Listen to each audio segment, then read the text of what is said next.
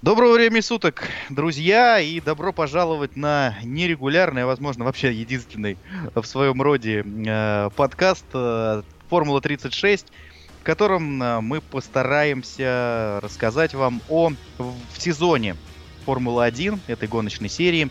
О сезоне 2016 года мы, это я, Снислав Морозов, и мой коллега Андрей Менк. Андрей, привет.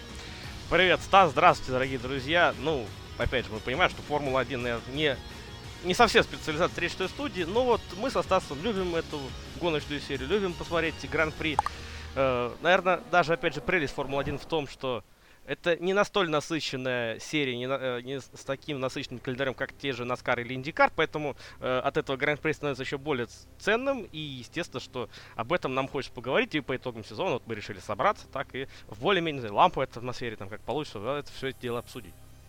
Да, то есть мы э, не говорим о том, что этот подкаст будет каким-то регулярным. Все зависит от э, вашего слушательского интереса. Если действительно это нашего с Андреем мнение будет, э, наши мысли будут кому-то интересны, то, возможно, со следующего сезона мы сделаем этот подкаст э, каким-то образом регулярным. Ну, давай, собственно, приступать э, к э, сезону этого года, сезон 2016 года, который э, был 67-м в общем сезоном Формулы-1.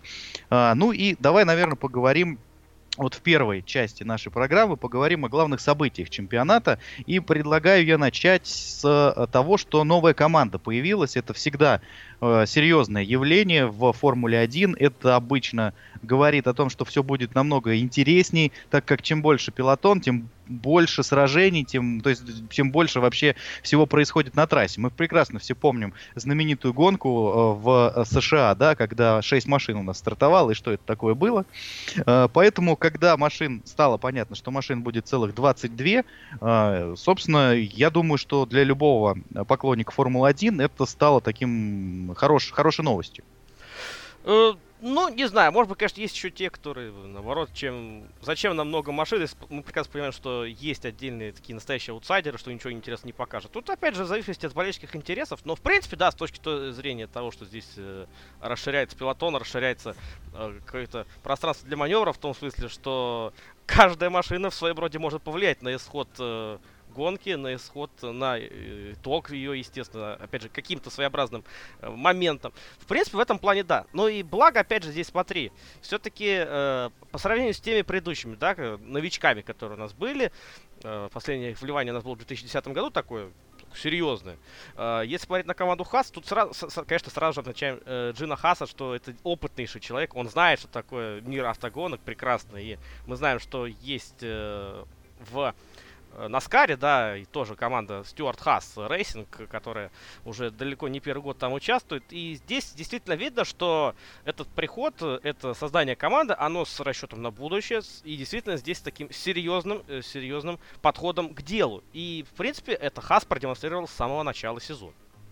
Более того, конечно же, э, понятно, что э, для рынка, да, Формулы-1, то есть для коммерческой составляющей Формулы-1, приход американской команды, которой уже очень давно не было, да, в э, Формуле-1, этот приход, он э, естественно, является очень хорошим подспорьем. И понятное дело, то, что он привлекает заокеанскую публику, мы все понимаем, что Формула-1 это все-таки больше тема европейская, да, именно здесь эти гонки считаются королевскими и собирают огромное количество зрителей. А, там, за рубежом, да, за океаном, точнее, если правильно говорить, а, все-таки есть свои серии, которые очень популярны, тот же самый Наскар, Индикар, еще несколько видов гонок. Но вот действительно, приход Хааса, который э, ожидался всеми... Ну что, ну пришла, пришла новая команда, ну будет бороться там э, с Манором, да, за последнее место, за предпоследнее место. И, собственно, ничего мы от этого не увидим. Но первая же гонка, да, первая же гонка в Австралии показала нам, что Хаас это действительно такой крепкий середнячок, который э, сразу вот с прихода, да, пусть там, э, конечно, очень серьезно им помогли Феррари, им очень серьезно помогла, помогла э, шасси, да, которое уже, в принципе, было разработано. Э, и по большому счету с точки зрения технической, конечно, им было намного проще, чем любому другому новичку. Но вот э, с точки зрения того, э, как они смогли подготовиться, как они смогли наладить работу в боксах, вне гонок, да, все, что у них происходит. Конечно же, ты правильно сказал, это большое подспорье, то, что уже у руководителя команды такой огромный опыт, но, согласись, ни я, ни ты, я думаю, что ни, никто из болельщиков не ожидал, что на первой же гонке они смогут приехать очки, причем в очки очень хорошие. Да, шестое место Романа Горожана было в Австралии. Это, конечно, был шок настоящий, но после этого был шок двойной, когда он приехал уже пятым в Бахрейне, и тут уже все такие, ах, Ага, может быть, они, может, может быть, они за четвертое место За четвертое место, да, сразу Уильямс с Форс Инди подвинут там на пару, почему бы и нет. Ну, потому что действительно такие э, вещи, я думаю, у каких-то болельщиков начали закрадываться. Конечно, наверное, это было, ну, не то, что глупо, но не столь логично, но действительно это было, это, я, вот, я думаю, здесь Стас не даст соврать, мы тоже так с ним, мягко говоря, были в шоке от того, что э, происходило тогда. Ну и, опять же, здесь э, сразу виден подход к делу, да, профессиональный. В конце концов, какие люди люди э, в этом сезоне э, пилотировали болиды этой самой команды. Это все-таки Роман Грожан, человек, который э, участвует в Формуле 1 уже, мягко говоря, далеко не первый э, сезон. Да, с периодичностью с различной была у него по, по на старт карьеры. Он мало участвовал. Мы помним, что в 2009 году дебютировал на Гран-при Европы. И так в Рено он там время от времени вроде как появлялся, да, заменял там того или иного персонажа, затем уже Лотус был, тот же самый Рено, да, ну и, конечно, вот уже Хас, это уже такая полноценная вещь для него, как и прошлые сезоны последние в Лотусе. А так, э, плюс еще, конечно, Степан Гутьеррес, тоже человек, который, э, мы знаем, может э, и способен на многое, да, в этом сезоне ему не повезло в том плане, что в очке он все-таки не приехал, но Гутьеррес это тоже, безусловно, довольно-таки, ну не то, что э, потенциально сильный пилот, но по крайней мере, это далеко не самый слабый пилот э, в Формуле 1.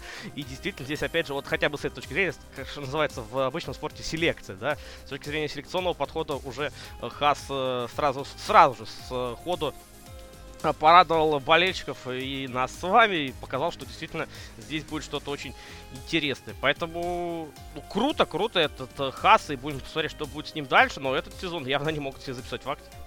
Однозначно. Напомним, что э, Хас э, в итоге занял восьмое место в Кубке конструкторов, опередив не кого-нибудь, а заводскую команду Рено, опередив Заубер и э, Манор, да, МРТ э, Рейсинг.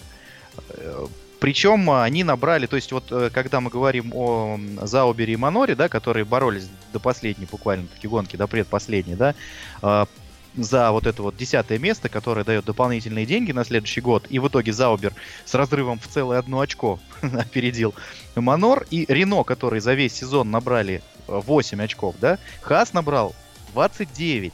Да, до Торо Росса там еще целая пропасть, да, у которых 63. Но в любом случае, э, Хаас, когда говорят, что они, да, они выстрелили в начале сезона, бесспорно, да, вот мы уже сказали, шестое место Романа Горожана в Австралии, пят, э, в смысле 6 очков, да, в Австралии. 6 очков, да. Да, 5 очков в Бахрейне. 8 очков было у них, э, было у него в Сочи. Нет, а, все-таки даже место, тебе скажу больше. Это место. А, место, да, место, прошу, да, прошу прощения. Да, да, шестое, пятое, да, восьмое. А, но они в середине сезона смогли показать себя, да, в, в Австрии. Ну, там вообще гонка была э, непредсказуемая, да, по раскладам. Но все же. И в концовке у них все-таки получилось, когда вроде бы казалось, что они начинают проваливаться, да, вот э, э и в Малайзии все было не сильно хорошо. Но вот в Японии-то они выступили здорово, да.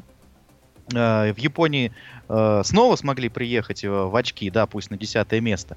То есть в любом случае в течение всего сезона и Роман Горожан, и даже Гутьеррес, вот сколько у него одиннадцатых мест, да, если посчитать у Гутьерреса, раз, два, три, четыре, пять, пять, пять одиннадцатых мест, и еще три одиннадцатых места у Горожана. То есть они все время были где-то рядом, ходили где-то рядом, могли бы набрать больше, наверное, но не получилось. В целом, естественно, да, мы говорим, что Хас это новая какая-то вот команда, которая, мы надеемся, например, с Андреем, я думаю, Андрей, ты согласишься со мной, что останется в чемпионате надолго, потому что команда очень даже себе интересна. Да, безусловно. Здесь, конечно, хочется интриги. Опять же, да, наверное, не за первые тут два места, три места, да, и не, может, за середину. Но вот где-то вот на подспах этой самой середины, хоть хочется борьбы, и вполне себе Хас ее сможет навязать, если пойдет, пойдет такими же темпами э, вперед э, по Формуле 1.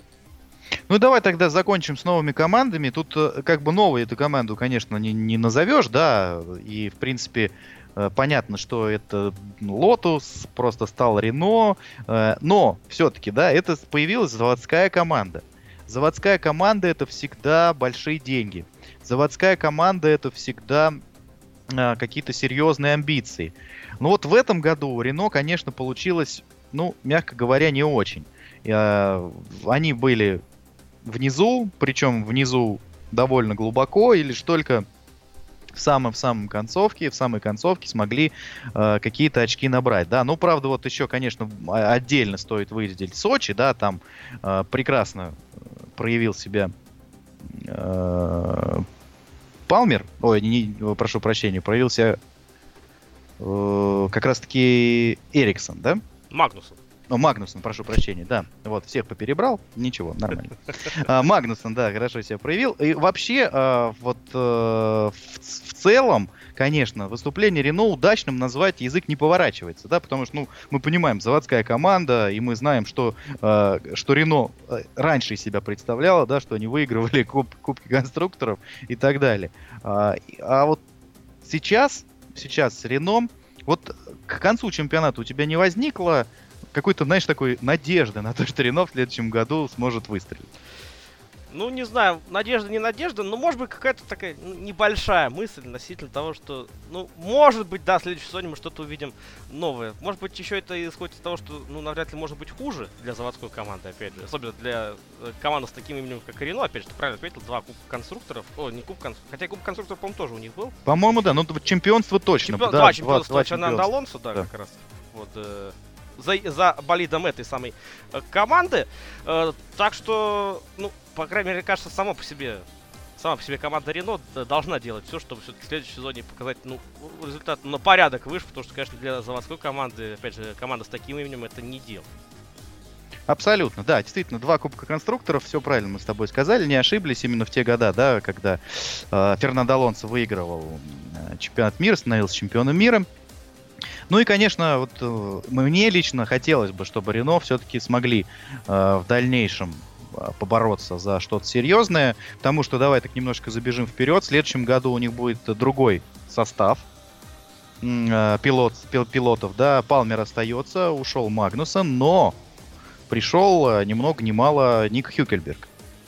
Э, один из самых интересных, на мой взгляд, гонщиков. Знаешь, такой гонщик, который ну, которого нельзя не любить, мне кажется. То есть, ну, нельзя которого к нему нельзя ненавидеть, вот я тебе точно вот, скажу. да, да, вот так. То есть, э, абсолютно, да, с тобой согласен. Гонщик, который не вызывает у тебя отрицательных эмоций, согласись. Ну, тут, понимаешь, мы с тобой тоже в середине чемпионата это обсуждали. Тут и команда, где он был последний сезон, она сама по себе такая вот. Несмотря на Виджея Балев, да, который вызывает определенные вопросы у различных... Э, структур. Структур, да, структур власти в различных э, странах, да, то если говорить про непосредственно команду, то конечно, да. Конечно, с этим вопросов нет. И то, что Ника Хюлькенберг, э, ну, я думаю, всех он в себя влюбил э, тем самым Полом в Бразилии под дождевой э, по дождевому Интерлагосу, когда он превзошел и Себастьяна Феттеля, который то боролся за, чемпион, за чемпионское звание, и Фернандо и так далее и тому подобное. Э, то, что Хюлькенберг э, здесь приходит, это, безусловно, как кажется, усиление для Рено, поскольку человек, который знает, что такое пилотировать болит Формула-1, и вот э, просто не то, что он как просто он умеет, вот действительно он знает какие-то определенные тонкости, да, наверное, до уровня там чемпионов мира ему может быть чуть далековато, хотя кто его знает, что показал Хюлькенберг на какой-нибудь машине более достойного уровня, но в целом, в целом, конечно, это, безусловно, усиление для Рено. Э, то, что Джолиан Палмер остался, ну, я не знаю, вот Джолиан Палмер, как, что, вот что ты можешь по нему сказать? Мне кажется, что, ну, исключительно тут э, дело...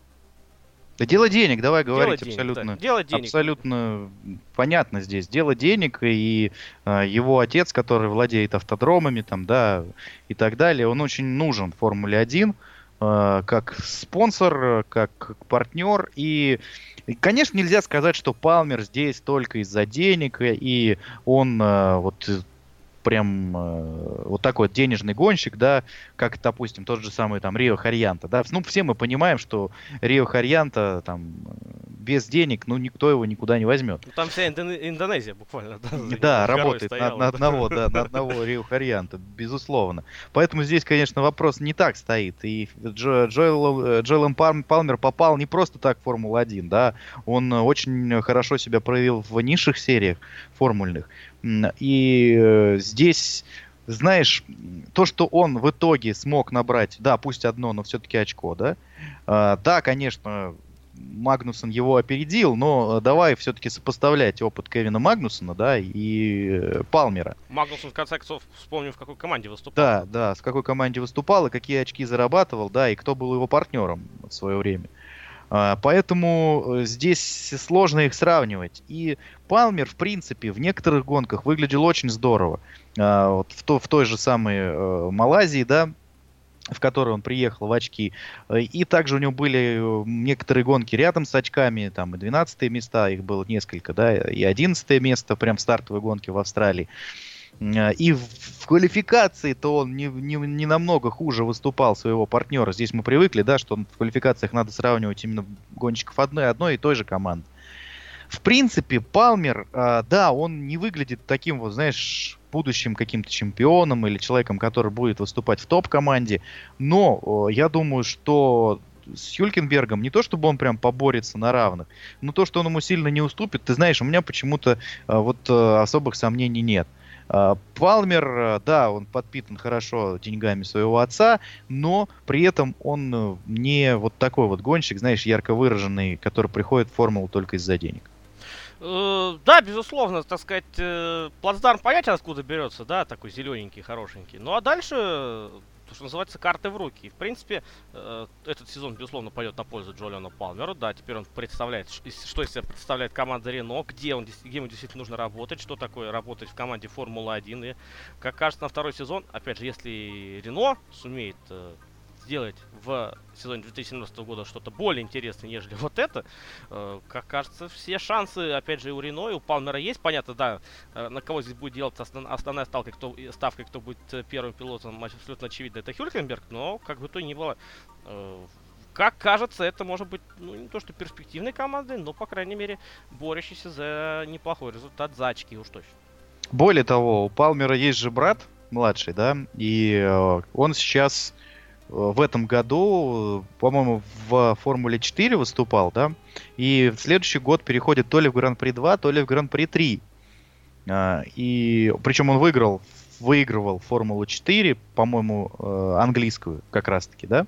Вот, то есть, ну, мы понимаем, что Формула 4 это вот, ну, считайте, чемпионат страны, по большому счету. Вот он э, ее выиграл. И дальше естественно, не без помощи папы будет продвигаться. И я не удивлюсь, если в ближайшие там 5-6 лет мы увидим двух палмеров. Вот. А может быть и какую-нибудь команду палмер. Почему, почему, почему нет? Team, да, О, да, уж, уж, во главе уж, и двумя да, пилотами да, да, уж папы, па, у папы Палмера денег на команду Формулы-1, поверьте, мне хватит. Надо просто желание. А, желание их потратить по большому счету. Ладно, давай с а, вот этой темой закончим и перейдем а, к теме, которая будоражит умы э, болельщиков российских Формулы-1, э, начиная с пятой гонки, ну вот как раз между четвертой и пятой гонкой, да, между Сочи и э, Валенсией, то, что произошло, то, что поменяли местами Данила Квята и Макса Ферстаппина – Э, то, что поначалу вызвало, ну, просто шок, да, у всех был, у всех болельщик, болельщиков российских Формулы-1, ну, э, ну, как так можно, да, ну, такого вообще, наверное, никогда не было в истории Формулы-1. Именно такие какие-то примерно чувства у нас были, но в итоге, вот, конечно, не хочется этого говорить, да, э, с одной стороны, мы как болельщики российские Формулы-1, как, конечно же, болельщики Данила Квята, но в итоге-то, видимо, Марка и Хорнер поступили-то правильно. Э, с точки зрения команды, с точки зрения гоночного результата и желания, безусловно. Макс, э, опять же, да, мы можем к нему относиться по-разному, и с точки зрения, опять же, того, что он заменил нашего любимого и дорогого Даню Квята, я позволю себе так его называть. А, плюс ко всему то, что, в принципе, поведение у него довольно однозна- неоднозначно. Но я думаю, возможно, мы даже это еще по ходу сегодняшнего, сегодняшнего подкаста затронем. Но, в принципе, как кажется, абсолютно правильное решение. Странно, почему тогда оно было принято в так- при таких ситуациях, да, почему, в конце концов, нельзя было бы выпустить Ферстаппина в начале сезона, если уж так этого хотелось. Э, может быть, тут уже какая-то дань уважения Дани, в том плане, что концов прошлого сезона он провел неплохо за рулем Red Bull, и как бы тоже менять его Э, перед началом чемпионата было бы немножко странно. Но, с другой стороны, поменять прям после четвертой гонки тоже, наверное, не самое э, предполагаемое событие, но как получилось, так получилось. Но... Поэтому, с точки зрения результата, решение абсолютно правильное.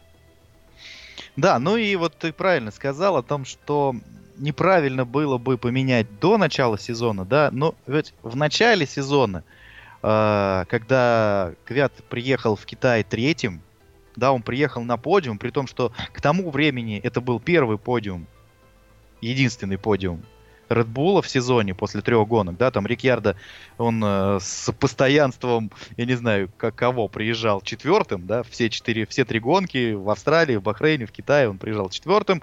Э, Квят не, вообще не стартовал, да, в... Э, в Австралии, да. В Австралии, да, поломалась у него машина. Седьмым был в Бахрейне, и вот он приезжает третьим в Китае, и мы все такие здесь радостные в России, естественно, отметили этот а, второй для Дани подиум, а, порадовались за него, ну и поняли, что ну вот, вот теперь он свое доказал, но потом, вот сначала в Китае была эта ситуация с Феттелем, да, когда Феттель пошел а, жаловаться там а, на Квята как раз-таки Хорнеру, да, плакаться, и по этому поводу очень многие здесь у нас в России говорили, ну что это вообще за поведение от четырехкратного чемпиона мира. А, а потом а, в Сочи случилось вот это вот э, тор торпедирование, да, это невероятная история с русской торпедой. А, и в итоге мы получили то, что получили. Такое ощущение, знаешь, сложилось, и много об этом говорили, что Марка и Хорнеру просто нужен был повод. Вот просто нужна была вот эта вот ситуация, которая и случилась. То, что э, Квят, получается, испортил гонку себе, испортил гонку Феттелю, он причем еще испортил э, гонку Рикьярда, да, там вот из-за всей этой ситуации. И получилось, что он как бы всем испортил гонку в Сочи, и давай мы тебя после этого вы... Ну, не то что выгоним, да, понизим, отпра- отправим в э, фарм-клуб. Когда, как это говорят в других видах спорта. Но вот в других видах спорта это распространенная, да, собственно, ситуация, когда берут игрока и отправляют в фарм-клуб. В формуле такого, ну, вот до, до сих пор не было. И когда мы все об этом узнали, конечно, мы все схватились за голову, начали поливать грязью весь Red Bull, начали поливать грязью э, Макса Ферстаппина за что-то. Ну, опять же, за что, да, за то, что они там вот эту всю схему э, Йос Ферстаппин, папа Макса, всю эту схему прокрутил, Папа у Макса силен в математике, да? Папа у Макса силен в математике, да. Причем вот, знаешь, мы, когда проживали всю эту историю, э, в принципе, понимали, почему Макса берут, да? Ну, мы видели, как Макс себя зарекомендовал в Торо Россо. Мы э, понимали, насколько серьезное влияние оказывает сейчас в паддоке Йос Ферстаппин. Мы понимали, что он по большому счету поставил ультиматум э, Хорнеру и Марка, да, он просто сказал, ребят, если вы сейчас не берете моего Максика, то э, в, в следующем году он просто уйдет в другую команду. И понятное дело, что видя потенциал Макса и с точки зрения коммерческого, и с точки зрения гоночного, э, при, любая команда бы, я думаю, что раскрыла бы перед ним двери. Будь то э, Ferrari, будь то Mercedes. Причем ты знаешь, я даже не уверен. Э, можно сейчас, конечно, сразу, сразу начать спорить, да какой Мерседес, да, чтобы они выгнали Росберга или Хэмилтона. Ты знаешь, мне бы кажется, что могли. Потому что это вот та кровь свежая, которой формуле не хватает последние годы. И Макс сейчас, ну, э, мы сами прекрасно понимаем, сколько про него пишут, говорят, показывают, и э, он сделал просто Гран-при Бельгии, да, он сделал СПА, там пришлось ставить новые трибуны какие-то, хотя в последнее время вообще сходили разговоры, что СПА надо закрывать. И э, он при, при, привлек опять на трибуны эту голландскую публику, сумасшедшую, да, эту оранжевую эту толпу. Э, и в целом, в целом, я уже даже забыл, с чего начал, знаешь, вот как на самом деле я говорил о том, что вот если берем последние гонки, да, Ферстаппина, да, он приехал в очки на Торо Росса на первых трех гонках, но в Сочи-то он тоже сошел. Да, пусть э, из-за технических проблем. Э, да, пусть это не было никак с ним связано. То есть, но при этом вот как бы ситуация с точки зрения просто вот такого анализа, вот кто сколько очков набирает, кто как ездит там и так далее, она, ну, не не, ну никак не благоволит тому, чтобы менять их пилотов. знаешь, в этом плане, вот, я, вот так, если уже, что называется, задним умом рассуждать, э, в какой-то, в какой-то степени Макс может, должен быть расстроен, что его вот так вот поставили в Red Bull. Потому что по итогам чемпионата уходит Росберг, освобождается место. И... Вот тут я, да, я да. с тобой, то есть его бы взяли 100%, его, вообще 200. Это было, да. Да. Партнером Хэмилтона стал бы Ферстаппин. Вот, Однозначно. Да, вот. Ну, это, было бы, это была бы гремучая смесь, но это было бы очень круто. Да. поэтому в этом плане Макс может немножко а, посерчать, да, на то, что вот такие вот э, сотрудники у Red Bull, да, вот такой вот Хорнер и там доктор Хельмут Марк тоже. Мы знаем, какое отношение имеет к Red Bull прекрасно. Ну и тот же папа Йос Верстаппин, что вот они все так за закрутили, завернули, что в итоге Макс отправили в Red Bull прям вот, ну, практически со старта сезона, там, после четырех гонок. А так бы сейчас э, Макс мог бы сходу за чемпионство бороться вполне себе в следующем году, если так подумать. Ну, получилось так, как получилось. Ну, теперь, ну, что, Макс все равно, Макс там как в шоколаде, это, что называется, за вещь простыми именами, так оно и есть. Это прекрасно все очевидно. Опять же, с этической точки зрения, может быть, это абсолютно неправильно, но мы знаем, что в Red Bull это этика, это... Red Bull и этика это несовместимые вещи. И история с Феттерем, мы помним прекрасно, это как, в принципе, Red Bull поступать с своими пилотами. Вспомню тех же Буемель Суари, да, которых из Тора это... Э, ну, они показали свою несостоятельность, как, как для Red Bull. Все, от них избавляются. Это абсолютно нормальное для Red Bull явление. Абсолютно с тобой согласен. С другой стороны, ты знаешь, вот мы когда говорим о том, что, ну, ты говоришь, да, о том, что Ферстаппин, может быть, чем-то ему не повезло, но согласись, что, э, возможно, возможно, э, в том Торо Росса, который был во второй половине чемпионата, Макс бы ничего бы и показать бы не смог. Потому что, ну, насколько плохо ехал Торо Росса, все мы видели, насколько важен мотор в Формуле 1, нам это снова все доказало, да? то, что с прошлогодним мотором, хоть ты, э, не знаю, там, э, невероятную прижимную силу из своего болида выжимай, что хочешь делай, какие новинки прибавляй, э, добавляй на машину, э, будешь приезжать 15-м. Потому что, ну, невозможно с этим мотором, с прошлогодним бороться за что-то серьезное. А так Макс получает хорошую машину, которая к концу сезона становится очень хорошей машиной. Uh, и превосходит Феррари по всем компонентам. Макс получает, да, пусть ему, ему тоже повезло, да, э, в Испании. Ну, повезло в Испании, естественно. Не, не умаляя его никаких талантов. Но это была единственная гонка, в которой сошли оба Мерседеса. Единственная гонка. И таких гонок, где вообще Мерседес сошел, было всего-то две, да? Э, всего это была Испания, где сошли Росберг и Хэмилтон, это была Малайзия, где сошел Хэмилтон, которая стоила ему чемпионство. Но это уже другой разговор.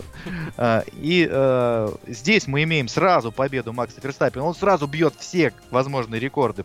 Самый молодой гонщик выигравший, самый молодой гонщик на подиуме, самый молодой, самый молодой, самый молодой, самый молодой. Он самый молодой стал по всем показателям.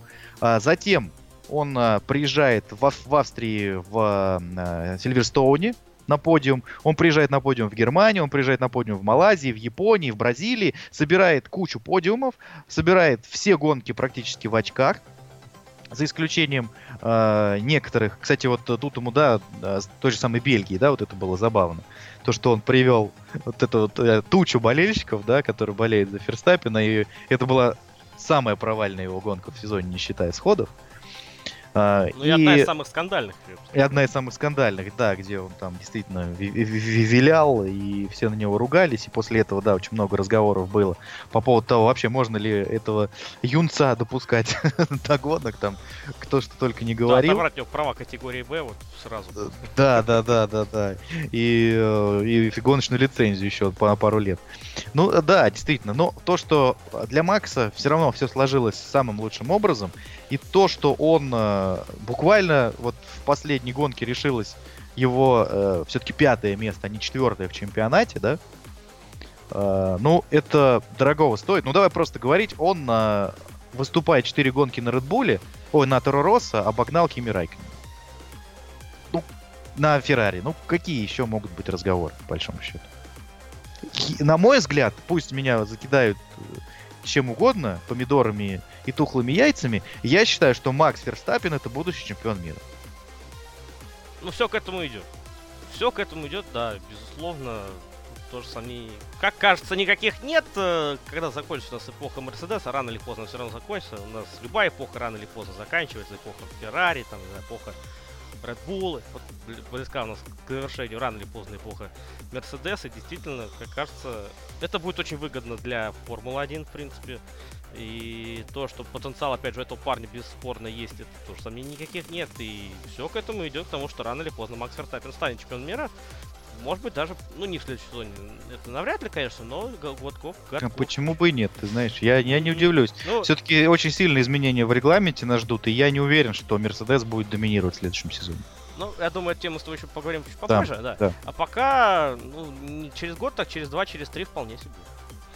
А тут должно все еще немножко сложиться, да, мы всегда знаем, что победа в Формуле 1, а, я имею в виду в чемпионате Формулы 1, это не только мастерство, не всегда только мастерство, но еще и где-то какой-то э, доля везения, да, э, определенная, причем иногда очень большая, на мой взгляд. А, и э, пока что Макс очень везет. Вот пока у него все склад, да, пусть это везет, называется Йос Верстаппин, но пока что, пока что у него все складывается очень здорово, помимо его невероятного таланта, который есть. И после, согласись, после Гран-при Бразилии, после Интерлагоса, ну, я не знаю, кем надо быть, чтобы сказать, что Макс это просто вот этого папа его сделал и так далее, и так далее. Макс это очень невероятно талантливый гонщик, который, возможно, под дождем умеет пилотировать лучше всех в пилотоне вообще. И даже лучше, чем Дженсен Баттон, дорогие друзья. И даже лучше, чем Дженсен Баттон, да. А, ну и э, давай тогда вот эту тему мы обсудили. Я просто, чтобы про Квята уже закрыть, да, тему. Мы, естественно, как мы не, не, не можем обходить стороной, да, пусть сезон для Квята, ну, давай напрямую, ужасный столько всего навалилось, так все случилось отвратительно, что по-другому, я думаю, он бы сам свой сезон не, не охарактеризовал, если так положа руку на сердце. А, на твой взгляд, э, у Квиата может получиться что-то дальше? Ну, тут, э, как ни крути, от одного Квиата все же мало будет что зависеть. Естественно, тут и желание Тора Росса, и... Ну, вернее, Редбула, да? Прекрасно понимаем, что, что такое Тора Росса. А, желание Редбула плюс, естественно, технические возможности машины на следующий сезон. Ну, как мне кажется, понимаешь, ну вот на каком-то где-то на середине сезона, после всех вот этих историй, да, мы помним, что на Квят вообще было страшно смотреть. Где-то вот после той паузы, которая, да, у нас летом всегда происходит, э, показалось, что вот он, ну, он вернется, по крайней мере, с точки зрения духа, с точки зрения, вот, э, мы увидим того прежнего Квята, и что, какая это будет с точки зрения морально сильный пилот. А дальше в итоге снова случился этот самый провал эти самые провалы. Ему, и уже, по сути говоря, Квят нескрываемо критиковал свою команду. Абсолютно, абсолютно, так сказать, искренне. И ну, я, конечно, я очень надеюсь, очень верю. Мне кажется, что следующий сезон для Квята станет уже таким последним с точки зрения возможности еще что-то доказать и как-то себя проявить. Если, конечно, это, следующий сезон окажется таким же, как этот, то ну, для Квята это все закончится. Мы, конечно, бы этого не хотели, и я знаю, что очень много разговоров а, в социальных сетях среди болельщиков о том, что Квят это плохо, он ездить не умеет, и вообще это кошмар какой-то. Я просто хочу э, высказать свою личную точку зрения. Несмотря на то, что у Квята, да, плохой сезон. Да, где-то с ним поступили не совсем честно, но это жесткий мир спорта, жесткий мир Формулы-1, тут так бывает. Да, очень было сложно морально, потом тяжело вернуться обратно в, эту, в эти гонки, да, и пилотировать также вот с чистой свежей головой. Как бы он это ни говорил, да, что вот все для меня нормально. Нет, конечно, ничего не нормально, это было по нему видно. Но э, просто болельщикам в России э, стоит... Мы, мы очень любим критиковать. У нас это в, ну, в крови. У россиян э, мы обожаем критиковать своих же. Ну, это вот хлебом не кормить. Э, не знаю, с чем это связано, но любим. И э, просто стоит понимать, что вот хорошо. Причем многие очень говорили, да зачем Торо Росса вообще подписывает Квята? Да, ребята, нам надо радоваться, что они решили все-таки его подписать. Я, а, во-первых, я хочу сказать, что они его подписали, потому что он опытный гонщик, а на следующий сезон абсолютно непонятно будет, какая машина. И нужно будет очень большое умение, да, потому что там обещают очень хорошую прижимную силу, очень быстрые повороты. А, а посади молодого, он просто будет улетать на этих поворотах, да, каждый раз. А, и Два, вы просто поймите, что наличие Дани Квята сейчас в пилотоне позволяет нам смотреть гонки в прямом эфире бесплатно, да? Это раз. Два, нам позволяет смотреть, точнее, видеть, что формула на радио, формула на телевидении, формула в журналах, там, газетах и так далее и тому подобное. И формула, что самое главное, в России проводится. А, и там полные трибуны. И а, они не будет Дани Квята, поверьте мне, очень быстро это придет к состоянию э, 2000-х годов, да, вот на 2000, там, когда у нас был, пятый, шестой, да, по-моему, или чуть-чуть позже, да, когда формулу не показывали вообще. Ее вообще не было. И вот здесь не, не потому, что только из-за этого как бы мы должны болеть за Даню Квята. Но это стоит понимать в тех вот разговорах, когда это все происходит. Вот и все. Это такое вот небольшое отступление. Ну, я полностью поддерживаю, да, конечно, здесь. Э, в том плане, что Квят нам нужен хотя бы, чтобы нам показывали формулу. это, это бесспорно. Нет, ну а почему? Почему бы не, рассматр... не осматривать это вот с этой точки зрения, понимаешь? И не гнобить, а наоборот поддерживать человека. И да, мы, и Андрей, я понимаю, что там, допустим, в наших там с ним э, беседах, да, мы точно так же его ругаем, мы точно так же говорим, да, да что такое, да, ну как так можно, да что ж все так ломается-то, ну что так, так, так не везет. Но при этом, я думаю, и ты, Андрей, да, ну я уже свою точку вы, высказал, зрение, мы понимаем, насколько Квят важен для Формулы-1 в России, для всех нас, российских болельщиков. Я бы сказал так, как важен российский пилот для российских болельщиков и э, прогресса России в Формуле 1. Не да. акцентировать внимание конкретно на Квет. Да, да, да, вот вообще. Но в ближайшее время, мы все сами понимаем, у нас есть только э, Сироткин, который, возможно, еще пока неизвестно, в следующем году будет третьим пилотом Рено, что тоже очень здорово. Удачи. Вот Сироткин действительно хочется... В принципе, уже... Да. Мы, мы же помним ту историю, когда он уже едва не оказался в Заубере, уже основным пилотом вроде как должен был быть. Но что в итоге там произошло, какая ситуация, тоже мы прекрасно понимаем, прекрасно знаем. Ну, я бы хотел, чтобы он бы лучше продолжал свою карьеру в Рено, потому что а, Заубер, конечно, это команда с, с историей, с именем, но понятно, что сейчас она из себя очень мало представляет чего. А вот э, Рено я жду, что это будет серьезный, серьезный, серьезный рост. Ладно, давай на этом закончим и перейдем все-таки к главному, да, к главному противостоянию этого сезона. Это, конечно же, противостояние Акона и Верляйна, да? Нет, конечно, конечно же, главное противостояние Росберга и Хэмилтона, друзья. Э, это было круто, согласись. Вот ну, конечно, Если круто. Это круто. Эп- эпоге- эпопея, просто эпогей всего этого, это, конечно, Гран-при Испании. Да, гран... нет, давай так вот выделим, знаешь, как и точки такие. Это Гран-при Испании, это Гран-при Австрии, это тоже было круто. Там практически все закончилось так же, как в Испании, только не на первом круге, а на последнем. Да. А, и э, это, конечно же, последняя гонка а, Абу-Даби, которая подарила нам невероятное количество эмоций. Вот за это мы любим формулу, когда есть интрига до самого конца. Ну давай говорить прям с самого начала. А, какие у тебя были мысли после того, как Росберг выиграл первые четыре гонки подряд, а Хэмилтон э, смог э, вторым приехать только дважды? Ну, мысли, что Росберг готов к этому сезону. Скажем так, что он нацелен, уже пора бы ему прервать ту традицию, да, два года, два года упущенных чемпионств, ведь мы знаем прекрасно, что каким бы классным пилотом здесь Льюис не был, но Росберг э, местами, особенно в прошлом году, где-то действительно именно его провал здесь сказался очень серьезно на результате. вот то начало, которое действительно этого сезона мы с вами увидели, оно, оно такой э, лад навевало. Да, было понятно, что, конечно, это не будет такого супер разрыва, и постепенно все это дело э, нивелируется, и уже вот действительно будет такая равная борьба между Росбергом и Хэмилтоном, но, по крайней мере, старт сезона показал, что похоже, что борьба будет очень длинная и очень интересная.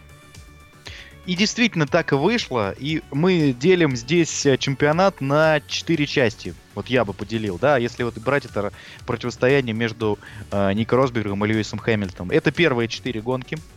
Э, это потом Испания. Ну, это вот такой, знаешь, это барьер между барьер, первым и да. вторым этапом. Когда случилось то, что случилось, когда э, в э, в поворот они вошли вместе, а из него не вышел уже, собственно, никто. Вышел, не вышел никто. Да, не вышел никто а, уже. А, дальше была серия имени Льюиса Хэмилтона с победой а, одной а, Росберга в, на Гран-при Европы в Баку. Ну там как-то с самого начала у Льюиса не задалось. Сначала он приехал в бетонную стену, а потом не мог найти нужный режим мотора. Э, всю гонку, ну и в итоге приехал лишь пятым. И потом начинается снова серия имени э, Росберга. Это Бельгия, Италия, Сингапур, Малайзия, Япония. И потом концовка. Потом концовка, когда мы знали, что Льюису надо выиграть все гонки, а Росбергу достаточно будет приехать э, три раза вторым, по-моему, и один раз третьим, да? Как-то так. А, для того, чтобы, в принципе, уже обеспечить себе победу. И вот эти четыре этапа, вот эти волнообразная такая кривая, которая э, получилась в этом чемпионате, это было очень здорово. Потому что э, после э, Сочи мы думали, мы думаем, ну, Хэмиль, Хэмилтону будет очень сложно, да? После Германии мы говорим, о, ну все, все понятно. Все вернулось на свои места. Все вернулось на свои места. Потом бац-бац-бац, опять Росберг выигрывает, и после Японии все такие, слушайте, ну похоже, у Ника, в принципе, все шансы, да? И в итоге так и вышло. Да, Хэмилтон вы, вы, выдал э, четырех хотел сказать матчевую, да, четырехгоночную гоночную, гоночную победную серию, да, выиграв а, США, Мексику, Бразилию, Абу-Даби. А, в прекрасной манере, никого вообще вопросов не возникало, ну, только помимо Абу-Даби, но мы об этом сейчас скажем. А, но при этом Ника Росберг, ты знаешь, он все время говорил, да, я боролся, но вот Льюис был хорош. Мне кажется, он не рисковал. Я практически в этом уверен. Он э, ехал на второе место. И и, в принципе, никто его за это не осудит, согласись. Абсолютно, абсолютно согласен. Росберг прекрасно понимал силу соперника. Росберг прекрасно понимал, что все карты у него в руках. Если он будет и потер... пойдет на риск, да, это будет чревато последствиями. Э, в данной ситуации Росберг, наверное, понимал, что лучшие шансы, чтобы вот сейчас взять чемпионский титул у Льюиса, у него, наверное, не предоставится в жизни. И он просто, что называется, все карты, да, выложил здесь, чтобы только спокойно, прекрасно осознавая, что быстрее Мерседеса ничего не существует, поэтому вторым-то он придет наверняка, если будет спокойно ехать, спокойно пилотировать без эксцессов и различных эпизодов, и он все это сделал. Он все это сделал, он поехал действительно аккуратно, в какой-то степени прагматично, но, опять же, со своей задачей он справился. Абсолютно, абсолютно точно. Ну и все-таки давай вот выделим, э, э давай выделим, наверное, самый а, ну, вот сейчас, постфактум, понятно, что это самый главный момент чемпионата. Это сход Льюиса Хэмилтона в Малайзии. А, тот момент, когда все по большому счету повернулось. Напомним, что Росберг тогда приехал лишь на третье место, да? А Хэмилтон сошел в итоге. И тут же разница в очках прыгнула опять в пользу Ника Росберга. И потом у Льюиса так и не получилось. Да, была еще Япония потом, которая, опять же, Льюис приехал лишь третьим, да, Ник выиграл эту гонку. Но в любом случае, после Малайзии этот разрыв уже стал вот прям серьезным. Прям серьезным, и стало понятно, что у Льюиса, ну, от, не все уже зависит от него. И вот как ты считаешь, вот то, что э, у Льюиса дважды сломалась машина, ну, как бы получается, не то, что сломалась, все-таки в Испании они друг друга врезались, да, там. Она сломалась не из-за того, что машина плохая. Не сломалась, сломали. -то. Да, сломали. Давай тогда так, все-таки. У Росберга машина не подвела ни разу. За весь сезон. В гонке. У Хэмилтона она подвела один раз. А, это каким-то образом а, уменьшает значимость победы Росберга.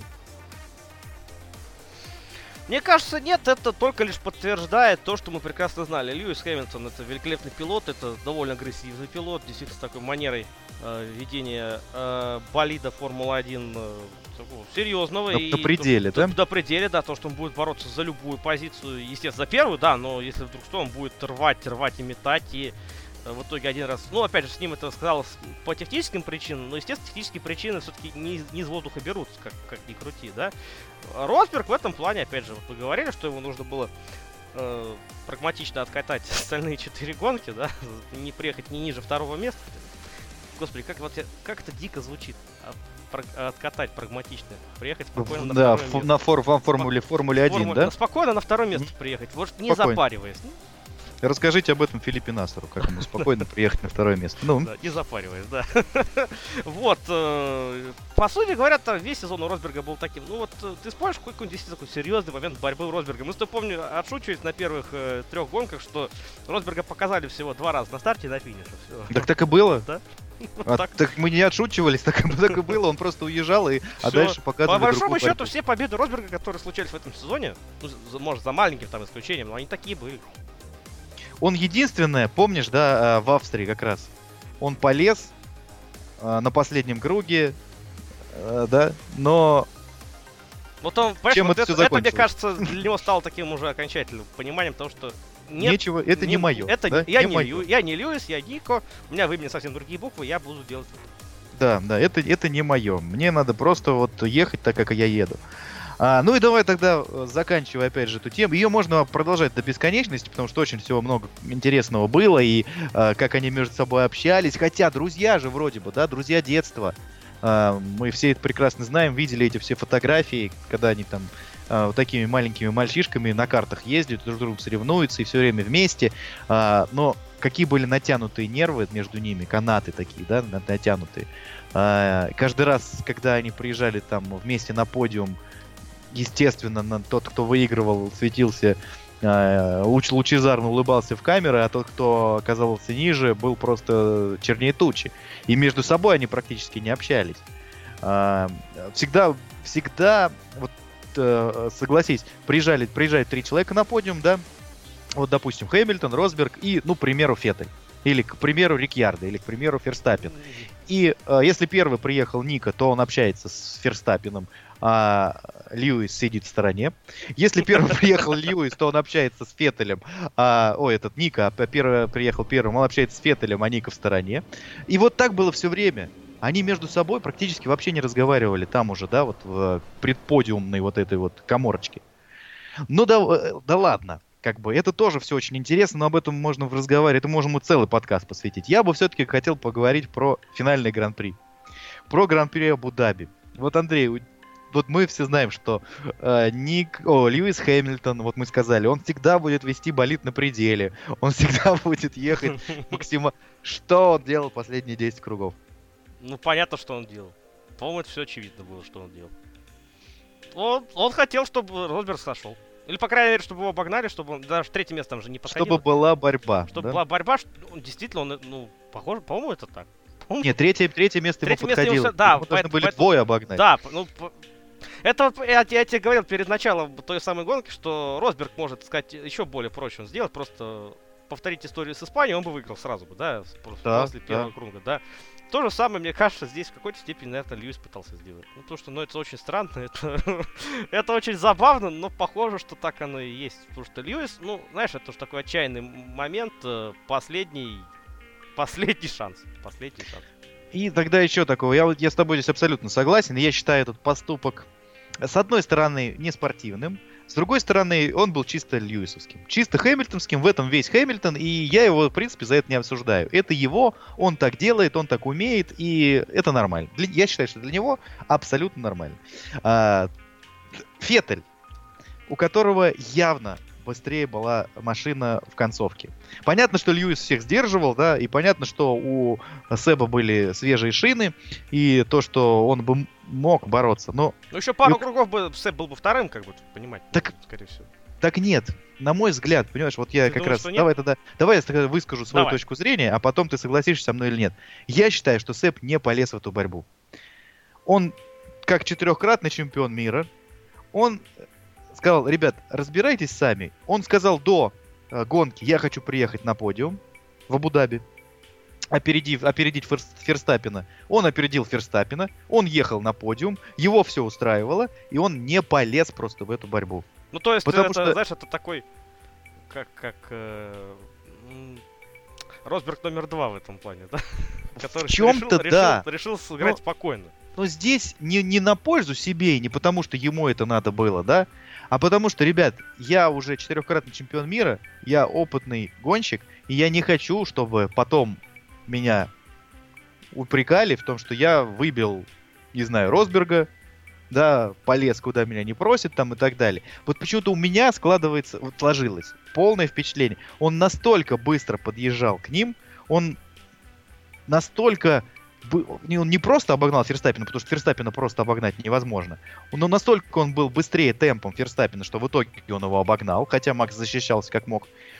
А, и он настолько быстро подъехал к Ника и сказал потом, после гонки, что у него шины износились, якобы.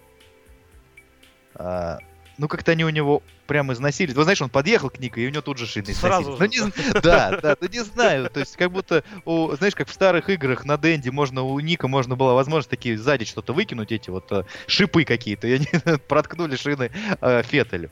Ну, как-то не верится мне. мне. Мне кажется, он просто, он, естественно, они все гонщики, они все понимают э, вот на, на, даже на тех скоростях бешеных они думают, они все понимают. И я прекрасно понимаю, что э, Феттель осознавал, что делает Хэмилтон. И что он его подставляет Росберга под себя. И что сзади еще едет Ферстаппин недалеко. Они же паровозиком приехали это по большому счету, да, вот вчетвером. Там разница э, минимальная была. И Феттель просто дал, ребят, разбирайтесь сами. Вот разбирайтесь, если бы они вообще встали, вот вообще бы встали, я думаю, что, естественно, Феттель бы... Потому что потом бы на него уже и Ферстаппин бы начал наседать. А вот кого-кого, а Максика-то, понятное дело, его бы ничего бы не остановило. Да? Он бы сказал бы, ребят, это ваша проблема, а я вообще-то на подиум еду. И, и мне ваш... троих. Да, да, и мне ваши чемпионские там притязания ваши, мне вообще не интересно. У меня своя задача. Я хочу четвертым чемпионате стать. Поэтому вот мне, вот согласен со мной, нет? Ну, скажем так, э, это мнение имеет право на существование, и оно вполне себе весомое. Э, да, наверное, еще, может быть, э, как-то Феттель вспомнил, как он свой первый чемпионский титул выиграл. Кто тогда стал своеобразным? Автором, Лю- Льюисом, Льюисом Хэмилтоном, да, тогда. Да, да, да, да, да.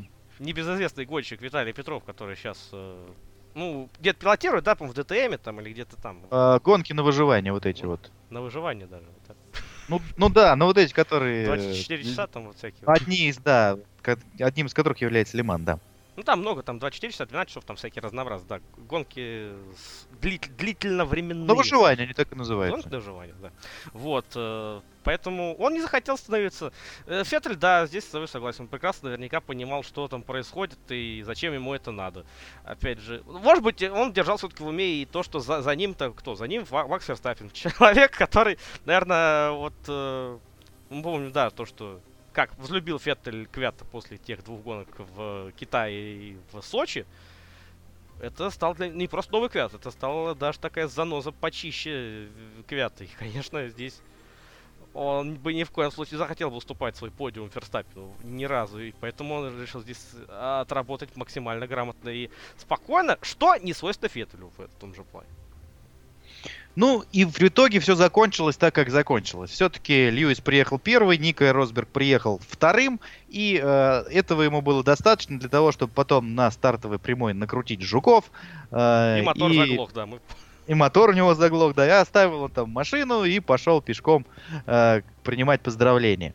Ну и э, давай тогда к концовке сезона. Точнее, в принципе, вот сезон закончился в тот момент, когда э, Ника Росберг ну, там, Льюис Хэмилтон, Ник Росберг и все-все-все пересекли э, черту финишную в Абу-Даби. Но самое это интересное произошло уже после сезона. На вручении наград Ник Росберг сказал, ребят, все было круто, мне все понравилось, я чемпион мира, что я и хотел, как мой папа, я пошел, собственно. До свидания. И лично для меня это был шок вот серьезно, я, я увидел это там всплывающее сообщение в одном из приложений, и что, что Ник Росберг закончил карьеру. И я думаю, да нет, ну это какая-то... Что это? Желтая пресса там. Желтая пресса, да, да. Потом смотрю, да нет, официальный сайт Формулы-1. Вот, и э, вот это решение, оно каким-то образом повлияло на вот лично твое отношение к Нику Росбергу, к его чемпионству к этому? Нисколько. Я, я, во-первых, я тебе сразу сказал, что он закончит тогда. Хотя я сказал больше да. в шуточной манере, ну, да? В шутку, да, в шутку. Как говорится, шутка, шутка да. каждой шутки только долю шутки. Uh, ну, это было логично, знаешь, в какой-то степени. Понимаешь, вот для тебя шоком, ну, хоть опять же я тогда и пошутил, но в целом, как бы, для меня не было таким сверхшоком. Да, конечно, это удивило, это действительно чемпион мира заканчивает карьеру, как такое может быть, но по факту, ну, Росберг э, поставил себе задачу выиграть чемпионат мира. Наверное, поставил ее не, не в прошлом сезоне, да, не вот не, не те сезоны, где он ездил Мерседес и где Мерседес был лучше всех, да. Наверное, поставил ее еще, может быть, даже приходя в Формулу-1. Я хочу стать чемпионом мира. Он стал чемпионом мира, да, спустя долгие годы его работы. Вильямс, Мерседес, мы все это помним. Он им стал. Э, возможно, в этом плане просто закончилась его мотивация. И прекрасно понимаю, что э, без мотивации туго, да, это, это многие понимают люди обычные, без мотивации всегда плохо. Он решил все. Спасибо за внимание, всего хорошего. Большое до свидания. Большое до свидания, да. Поэтому э, то, что чемпион Росберг заслуженно, заслуженно, мне кажется, это, это действительно так. То, что он решил закончить карьеру, ну, опять же, здесь просто как человек себя сопоставляет. Вот Льюис, у него сопоставление другое. Он хочет быть лучшим гонщиком. Естественно, чтобы быть лучшим гонщиком, одного чемпионского титула недостаточно. Чтобы просто стать чемпионом мира, можно выиграть один раз и закончить. Что, собственно, сделал Ника Росберг. Да, я с тобой соглашусь. Э, мне, конечно, с одной стороны жалко то, что Росберг уходит из Формулы-1. Всегда жалко, что, знаешь, вот то, что на следующий год не будет действующего чемпиона мира. И как бы, ну, ну как-то это не, не, не, немножко необычно и всегда непонятно. Когда у нас такой был в последний раз, хочется спросить? Ну, наверное, когда уходил Шумахер. Ну, Шумахер же уходил, по-моему, не чемпионом мира. А, первый раз он уходил, по-моему, чемпионом. Первый раз. До того, как ушел, да, до того, как опять пришел потом в Мерседес. Вот когда он ушел, нет, тогда, по-моему, второе место уже в чемпионате. Да? Тогда. Может быть. Ну вот даже, да, сложно вспомнить. Ну, то есть, когда кто-то уходит чемпионом мира, ну, это редко. Редко. И, э, конечно, это такая вот ситуация не совсем обычная. Но, с другой стороны, у нас теперь все стало очень интересно. Как только появилась эта новость, Естественно, понеслись куча слухов. Кто же заменит Ника Росберга на месте второго пилота? Ну, второго ли пилота, да, или равного пилота Льюису Хэмилтону. Ну, второго, Здесь... ну ладно. Нет, ну, когда стали говорить, придет Алонсо, понимаешь, а, тут что, как ты скажешь? Я, я, второго, бы, я, бы сказал, я бы сказал, ребята, успокойтесь. Успокойтесь. Я тоже примерно так же сказал. Не надо там никакого Алонса, и Алонса это не надо. Может быть, ему и хочется, конечно, да, а, стать еще раз чемпионом мира. Это его основная цель. Но кто вам сказал на самом деле, что в следующем году это будет вот такая же самовозка, да, ну как это принято называть, да, Мерседес, будет такой же самовозкой, как году в этом. И то, что а, любая, люб, любой результат, кроме первого-второго места, будет считаться неудовлетворительным для этой команды. Я думаю, что так не будет. А, и плюс действительно, в этом году Макларен, кстати, которому вообще что-то ни, ничего не сказали, ну, опять же, не получается у нас все вместить вот в один подкаст. Макларен в этом году очень серьезно прибавил. И то, что они не стали выше, я считаю, что это и, и вот эта антизаслуга Дженсона Баттона, который э, лично, как мне показалось, весь сезон просто доезжал. Знаешь, вот просто доезжал, Это как, знаешь, он, не лез. он устроился прощальную гастроль в этом. Да, да, да, никуда не лез, нигде не рисковал. Вот он ехал, ехал и вот приехал в итоге э, последним.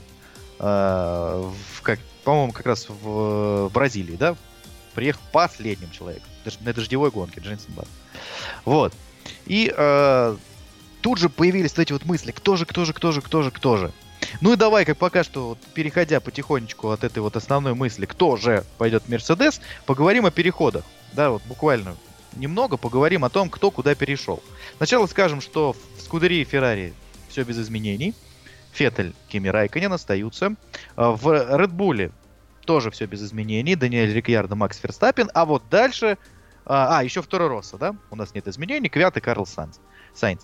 А вот Дальше начинаются у нас с вами изменения. Предлагаю начать с Force Indy. Давай, начнем с нее, да. Тем более, что косвенно мы это уже изменение затронули, поскольку мы сказали, то, что Хюлькенберг ушел в Рено, и на место его вместе с Чеку Пересом, Чеку Перес, который никуда не уходит, он в Force Indy остается, приходит Эстебан Окон.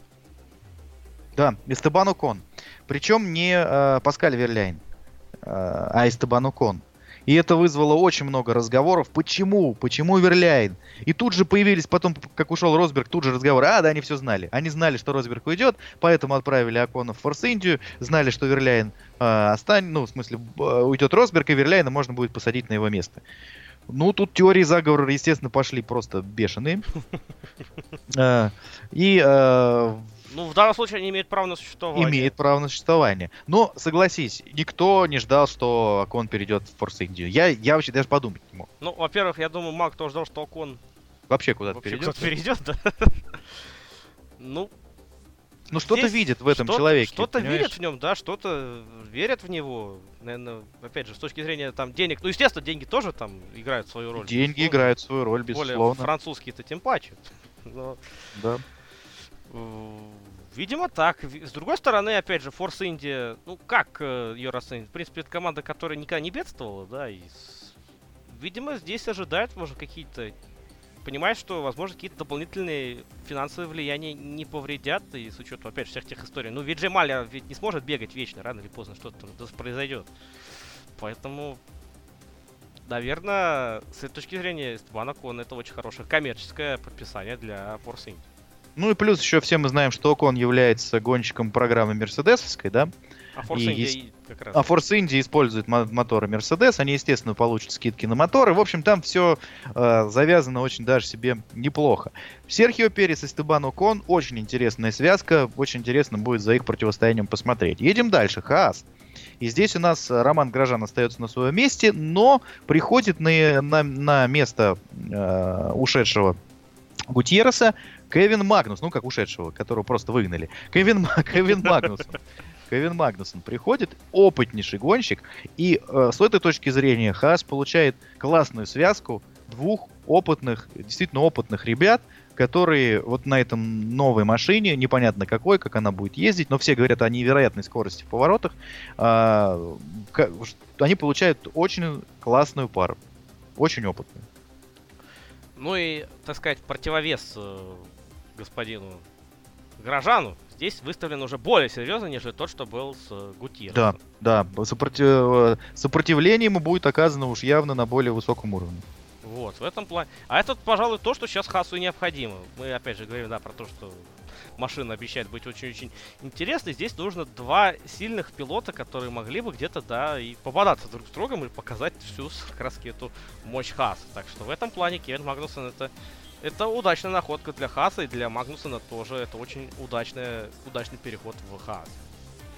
Макларен на очереди. Ну, естественно, Фернандо Алонсо остается. И появляется Стофель Ван Дорн. Это было известно еще до окончания чемпионата. То, что Баттон карьеру свою как гонщика основного Формулы-1 заканчивает. Пока будет, заканчивает. Да, пока так. заканчивает. Там будет помогать э, Макларену, естественно. А, Стофель Ван Дорн, который одну гонку провел в этом сезоне, заменял он а, травмированного Фернандо Алонса, который в ужаснейшую аварию попал в Австралии а, и получил а, травму ребер. И в итоге не допустили его до Бахрейна, и там Стофель Ван Дорн сразу сел на Макларен и набрал сразу очки. И тогда сразу стали говорить о том, что Вандорна держать больше уже в низших сериях нельзя. И надо подтягивать, он очень опытный, он э, бельгиец. И теперь э, СПА будет, э, надо построить еще в два раза больше трибун.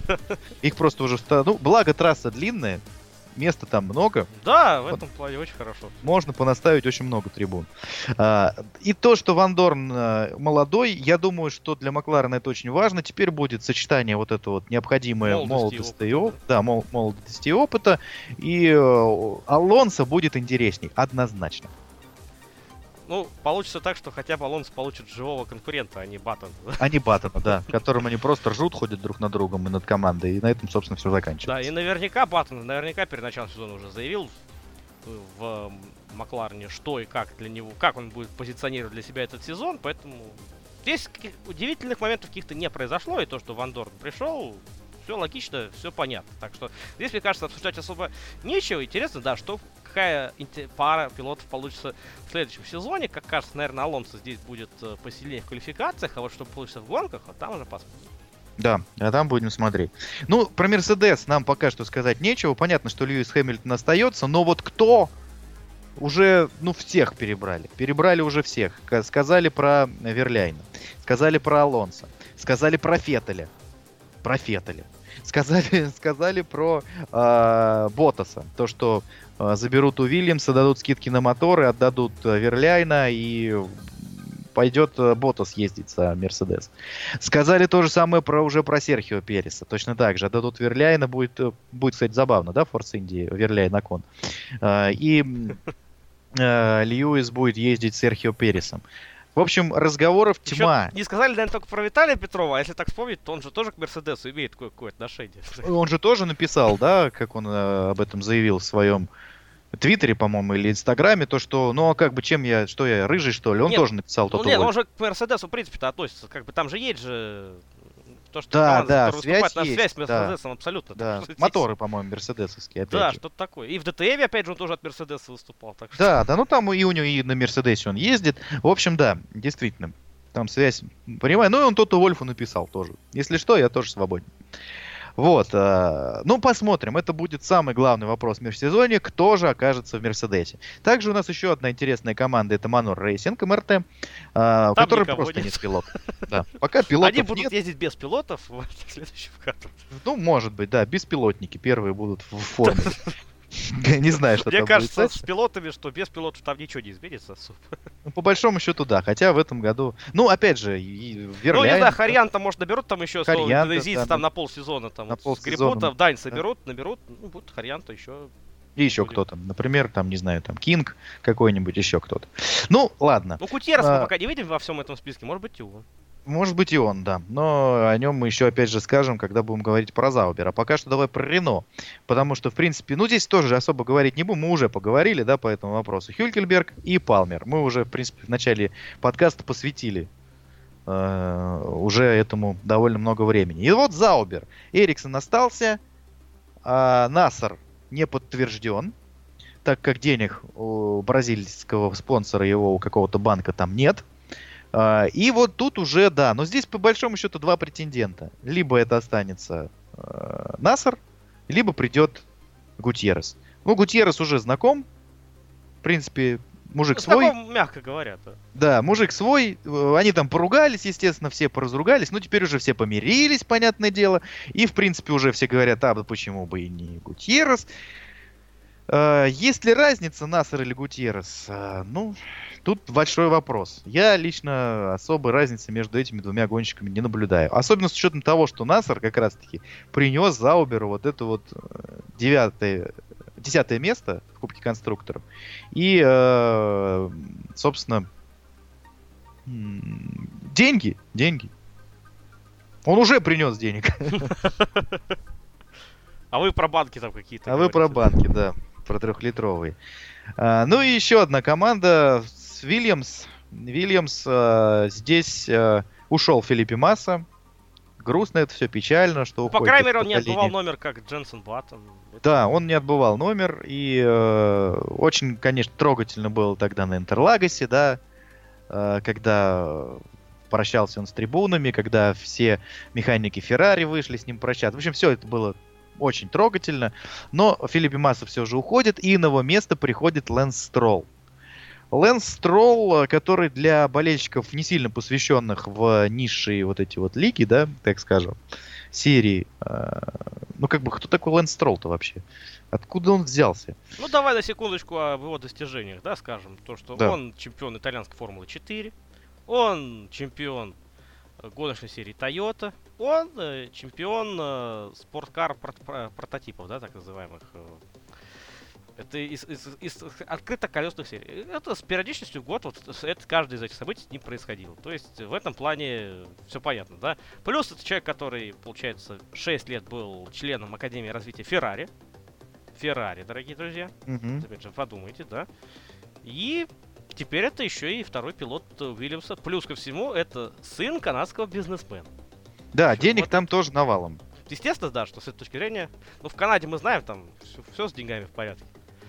Торонто не очень, ну, а с деньгами порядок. Да, ну давай сейчас скажем, что э, также Европейскую Формулу 3, да, он выигрывал э, вот в этом сезоне. Европейской Формулы 3 э, за команду Према, да. он, он э, стал первым набрав 507 очков, э, и выиграл, собственно, Формулу-3, и теперь он вот гонщик, официально гонщик э, Формулы-1, причем э, с очень себе неплохой командой. Которая, да, в этом сезоне, возможно, не показала на то, что способна, но в следующем, Нет, естественно, но показала, на что она способна. Пидстопы, их стезя. Пидстопы очень быстрые, да. Это, это безусловно. Это безусловно. А, ну, вот таким а, склад, вот таким будет следующий сезон а, по набору а, пилотов. По набору команд. Не до комплекта, а еще, не до комплекта, да. еще имеются. По набору команд он будет вот таким. А, давай еще скажем про а, набор трасс. То, что в следующем году мы уже не 21 гран-при увидим, а 20. А, у нас не будет гран-при Европы. Ну, точнее, у нас Гран-при Европы будет, но там, в общем, сложная сейчас пока ситуация. Азербайджан хочет называться Гран-при Азербайджаном, а Гран-при Европы, как мы помним, были вот эти две гонки в Хокенхайме и в Нюрбургринге, да, раньше. А, и э, в этом году отказался. Э, Хокенхайм, да, получается? В следующем должен принять. Фу-фу-фу. Э, в этом году у нас Хокенхайм принимал. Да, Нюрбург, значит, да, отказался. Нюрбург да. Нюрбург отказался, и э, в следующем году Гран-при Германии не будет. Uh, Азербайджан хочет называться Гран-при Азербайджана. Кому вешать Гран-при Европы, непонятно. В общем, тут пока что ничего, не, ничего не известно. Uh, и что будет дальше, тоже не совсем ясно. Но уже понятно, что гонок в следующем году будет только 20, а не 21. И даже в следующем году этот сезон останется самым длинным по количеству гонок. Да, но это еще не все. Да. Это, так уж смотреть в дальнейшую перспективу. Э, получается, уже через год, э, даже, нет, В 2018, да, в 2018 году, да, как раз таки у нас э, произойдет такой взаимообмен. Э, опять же, Малайзия у нас, судя по всему, тоже не будет в следующем году, уже через год, судя по той информации, которая есть. Э, будет вроде как Фра- Франция вроде как все-таки собирается. Уже все, уже нет, уже точно подтверждена. В 2018 подтверждена. году она будет. Да. Вот в этом Еще не, неизвестно когда, вот куда его впихнут, но говорят, что впихнут в самый конец европейской серии. Вот. Э, и да, по, трасса Поля Рикар возвращается. И, кстати, в очень интересной конфигурации она будет. Э, вот, ну, на мой взгляд, да, такого. Я, конечно, не гонщик ни в коем случае. Не, не могу понять, но на симуляторах-то езжу. И мне кажется, что она будет очень интересной с точки зрения пилотирования. Вот. То есть у нас в этом плане обмен. Плюс э, по логике вещей Хокенхайм Ринг в 2017 году должен быть, поскольку это его черед принимать, да. все-таки он примет. Но при этом есть вопросы по Сингапуру. Да, Сингапур тоже хочет э, помахать ручкой Берни Николстоуну и компании, сказать, все, ребят, мы как бы вам спасибо, нам спасибо, нам не интересно, расходимся. Вот. А, то есть, и действительно, Сингапур и Малайзия, причем две трассы, которые стоят у нас рядом в чемпионате, да, с недавних ну, пор, скажем так. С недавних пор, да. Они хотят вот, э, собственно, уйти. И как раз-таки после Италии хотят сделать Францию. И, наверное, может быть, будут подтягивать еще какой-то автодром. А, интересно, кто это будет. А, Все шире и шире развивается у нас а, Формула-1. Возможно, еще какие-то гонки. Я думаю, что с приходом американских владельцев, да, в Формулу-1, я думаю, что мы будем больше смотреть в сторону Северной Америки. И какой-нибудь Гран-при Лас-Вегаса или еще чего-нибудь, Лос-Анджелеса, вполне себе, почему бы и нет.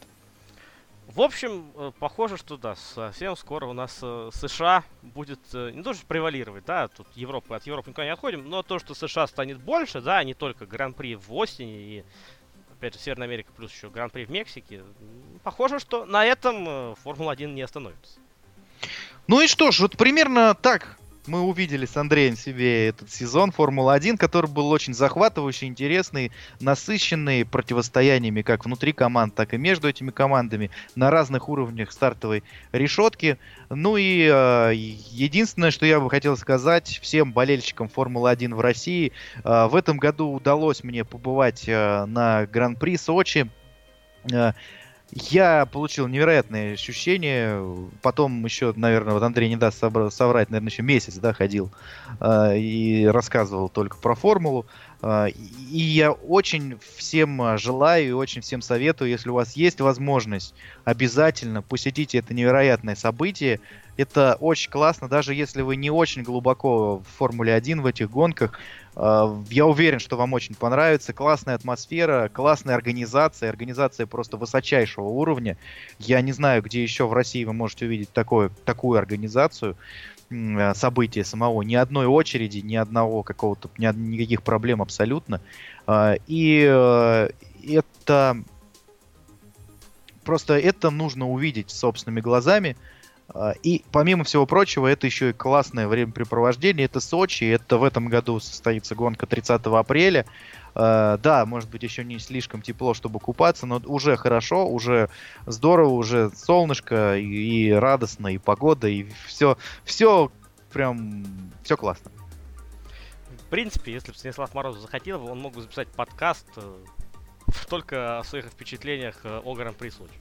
Да, по большому счету, да. Потому что очень классно. И э, даже потом, что самое интересное, ты потом пересматриваешь гонку абсолютно, по, совершенно по-другому. Я при, приехал и посмотрел э, в записи гонку с комментариями там, да, э, и это было очень, очень по-другому, очень по-другому. Ну, а мы, собственно, с Андреем с вами прощаемся. Прощаемся, ну, с теми, кто нас слушает в трансляциях э, хоккея, футбола, бейсбола и так далее. Не так надолго. А вот с теми, кто, может быть, нас впервые слышал именно с точки зрения формулы, э, посмотрим. Все будет зависеть от вашего к этому всему интереса. Да, дорогие друзья, опять же, оставляйте свои комментарии, впечатления, мнения возможные и относительно также сезона, относительно данного подкаста. Возможно, какие-то у вас идеи настигнут, мы тоже их обязательно выслушаем, прочитаем с удовольствием. И, возможно, действительно этот подкаст получит свою дальнейшую жизнь. Ну, а с вами были э, Андрей Менг и Станислав Морозов. Всем спасибо, дорогие друзья. Услышимся на трансляциях. Любите Формулу-1. Всем пока. Пока.